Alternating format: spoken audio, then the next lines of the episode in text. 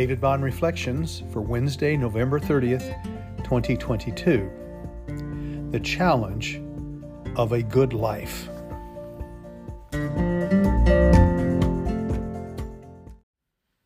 Ephesians 2 1 to 10. And you were dead in the trespasses and sins in which you once walked, following the course of this world, following the prince of the power of the air the Spirit that is now at work in the sons of disobedience, among whom we all once lived in the passions of our flesh, carrying out the desires of the body and the mind, and were by nature children of wrath, and like the rest of mankind. But God, being rich in mercy, because of the great love with which He loved us, even when we were dead in our trespasses, made us alive together with Christ. By grace you have been saved and raised us up with him, and seated us with him in the heavenly places in Christ Jesus, so that in the coming ages he might show the immeasurable riches of his grace in kindness toward us in Christ Jesus. For by grace you have been saved through faith, and this is not your own doing, it is the gift of God, not a result of works, so that no one may boast. For we are his workmanship, created in Christ Jesus for good works, which God prepared beforehand that we should walk in them. I was stuck in the mud up to the axles of my dad's 1963 Chrysler Newport. I had foolishly driven into an unpaved field to turn around, and what looked to me like dry dirt was a bog of mud. I'm sure I nearly broke the transmission of the car as I rocked back and forth, spinning the tires, determined to get out of the mess I had gotten myself into. On another occasion, I had driven home from a date, and going too fast over a hill, the car had actually gone airborne. I think I may have broken a motor mount on the car that night.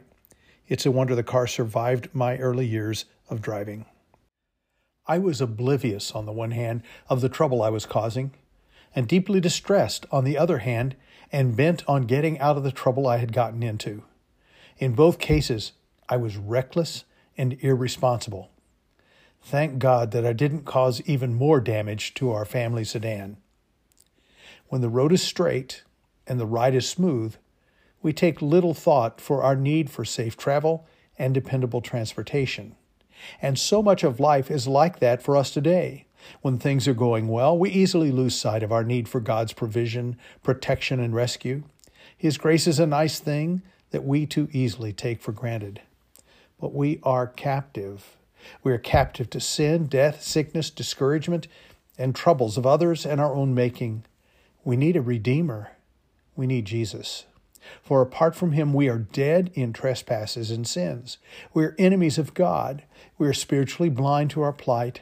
And sadly, these conditions assault us daily, relentlessly, cruelly. But God came and dwelt with us, Emmanuel, and made us alive in Christ. As St. Paul puts it in Titus 3 3 to 7, we ourselves were once foolish, disobedient, led astray, slaves to various passions and pleasures, passing our days in malice and envy, hated by others and hating one another.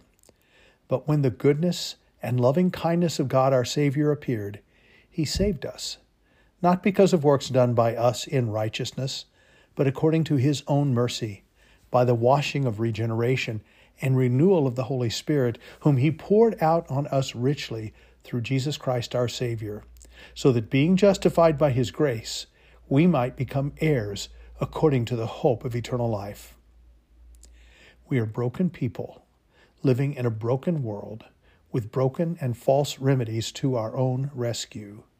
When we realize that, we are ever more ready to sing, O come, O come, Emmanuel, and ransom captive Israel.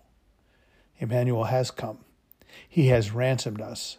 So now we rejoice, for Emmanuel has come to us, and we wait now for his final appearing and pray, Come, Lord Jesus.